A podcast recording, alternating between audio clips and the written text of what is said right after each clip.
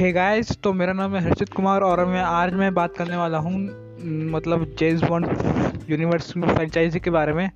हाँ मुझे पता है कि अब इस पॉडकास्ट मतलब इस चैनल पे मतलब इस पर पॉडकास्ट नहीं आती है, इस पर रेगुलरली और मैं पिछले पिछले वन ईयर से मैं ट्राई पर था कि मैं कुछ बनाऊँगा इस पर पर अब देखो, अब चीज़ हाथ में नहीं रहती, कुछ कुछ चीज़ें अपने हाथ में नहीं रहती। और उसी वजह से मेरे पॉडकास्ट का आइडिया मेरा डिले होता चला गया। पर अब अब ऐसा नहीं है वो सिस्टम अब मैं हर फ्राइडे आपको मिलेगी आपको पॉडकास्ट और मैं आज जिस फ्रेंचाइजी बारे बात करने वाला हूँ, वो असल में बहुत बड़ी फ्रेंचाइजी बहुत बड़ा नाम है। उसके पिक्चर के ऊपर two hundred three hundred million जैसी पिक्चर्स बनती है इतने बजट की। और मैं बात कर रहा हूँ असल में जेम्स बॉन्ड जो फ़िल्म के बारे में। जेम्स बॉन्ड की फ़िल्म कोई छोटा मोटा नाम नहा नहीं, इतनी आइकॉनिक कैरेक्टर है ये जेम्स बॉन्ड और ऊपर से हमको इतना आइकॉनिक कैरेक्टर आर्क मिल जाए मैं बात कर रहा हूँ डैनियल क्रैक वाली जेम्स बॉन्ड की बात करूँ, क्योंकि मैंने वो पिक्चर देखी है अपने तो जिससे बड़ा हुआ हूँ मैं। जहाँ जिसमें डैनियल क्रैक की आती है आपकी कसिनो रॉयल और क्वांटम सोलेंस और आपकी स्काईफॉल स्पेक्टर और जो हाल ही में रिसेंटली में रिलीज़ हुई है नो टाइम टू डाई अब देखा जाए तो ये अगर पाँच मूवी का जो सेट है, ये काफ़ी बढ़िया है मतलब जेम्स बॉन्ड के कैरेक्टर को एक अलग ही डिफाइन बना देता है। और इससे मैंने कई आर्टिकल्स में मैंने पढ़ा है कि कहीं पर मैंने देखता रहता हूँ मूवी से रिलेटेड आर्टिकल कि उन्होंने कहा है कि जेम्स बॉन्ड का कैरेक्टर डेनिक क्रैक ने चेंज कर दिया जिस तरह से ग्राउंडेड लेवल पर क्योंकि इससे पहले कहा था कि इससे पहले पिक्चर शायद मैंने, इतना पता नहीं, लेकिन पर शायद मैंने जितनी क्लिप्स वगैरह देखी हैं, पुरानी जेम्स बॉन्ड मूवीज़ की, उसमें ये था कि गैजेट्स वगैरह का चीज़ें ज़्यादा यूज़ होता है। खैर खैर, इसमें भी नहीं है, इसमें ऐसा नहीं कह रहा हूँ कि इसमें यूज़ नहीं है। वो जो जेम्स बॉन्ड की स्पेशल गन वो जो क्यू बनाता है, वो कहता है कि जो हैंड से वो चलती है जेम्स बॉन्ड की पाम से कंट्रोल होती है, वो वगैरह चीज़ें वो भी बढ़िया था, पर फिर भी अब देखा जाए तो ग्राउंड लेवल पर जिस तरीके से उन्होंने जो एक बनाया है जेम्स बॉन्ड बढ़िया है। मतलब डैनियल क्रैक ने एक काफ़ी अच्छी जर्नी उन्होंने जो पंद्रह सोलह साल उन्होंने जो इस कैरेक्टर को दिए हैं, काफ़ी बढ़िया है। और अगर मैं एक एक करके हम मूवी मूवी के बारे में बात करेंगे कसिनो रॉयल की, फिर उसके बाद क्वांटम सोलेंस की, फिर एक एक करके लेयर पर हम बात करेंगे। सबसे पहले हम बात करेंगे कसिनो रॉयल की। अब देखो कसिनो रॉयल आई थी पिक्चर दो हज़ार छः में।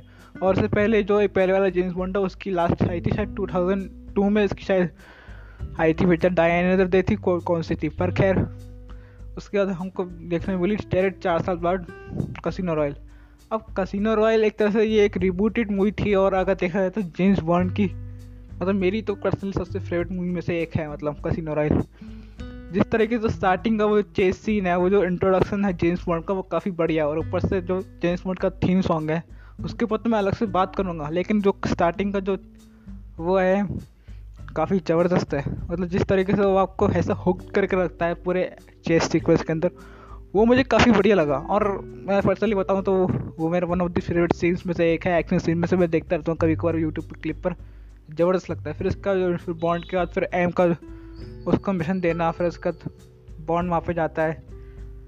और फिर वो आस्टन मार्टिन जीत लेता है उससे।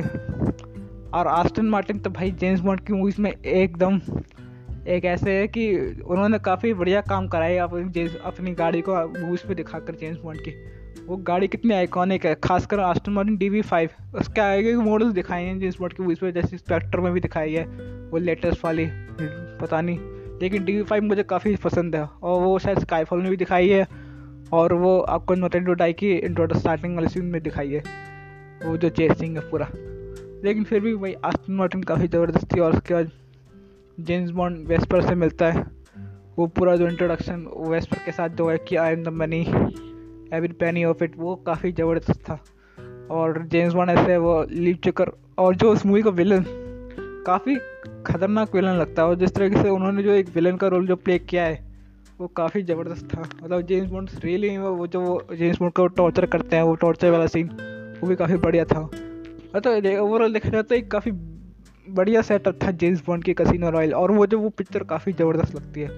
खास करके उसका म्यूज़िक वो कौन सा था? You know you know my name जो थीम म्यूज़िक है थीम सॉन्ग है, वो काफ़ी अच्छा है। जिस तरीके से वो बूस्ट होता है। और मतलब ऐसा दिखाया बहुत सही तरीके से जेम्स बॉन्ड को इंट्रोड्यूस किया था। डैनियल क्रैक डैनियल क्रैक वाले जेम्स बॉन्ड को काफ़ी बुरे तरीके से इंट्रोड्यूस करा था और उन्होंने। और जिस तरह के पूरे एंड में जब वेस्ट पर मर जाती है, पूरे जो सीक्वेंस है, वो कहता है कि द बिच इज़ दैट उससे हमको जेम्स बॉन्ड की कैरेक्टर सेंसिबिलिटी नज़र आती है। पहले वो किसी में भी, हालाँकि उससे ये चीज़ बिलीव हो जाती है कि वो किसी भी विश्वास नहीं करता मतलब अब वो मानता है कि हाँ मैं किसी भी विश्वास नहीं करूँगा। एम कहती भी कि तुमने एक लेसन सीखा है। तो ये सारी चीज़ें बहुत ज़्यादा रिलेटेबल लगती है और ख़ास करके ऐसे कैरेक्टर के जेम्स बॉन्ड जैसे कैरेक्टर को ये करे और पस मूवी फिर एंड में जब वो मिस्टर वाइट को पैर पे गोली मारता है, उसके बाद वो फिर फ़ोन करके और जो जैसे खड़ा होकर चलते कहता है the name's Bond the James Bond और जो थीम म्यूज़िक बजता है, वो भी काफ़ी बढ़िया था।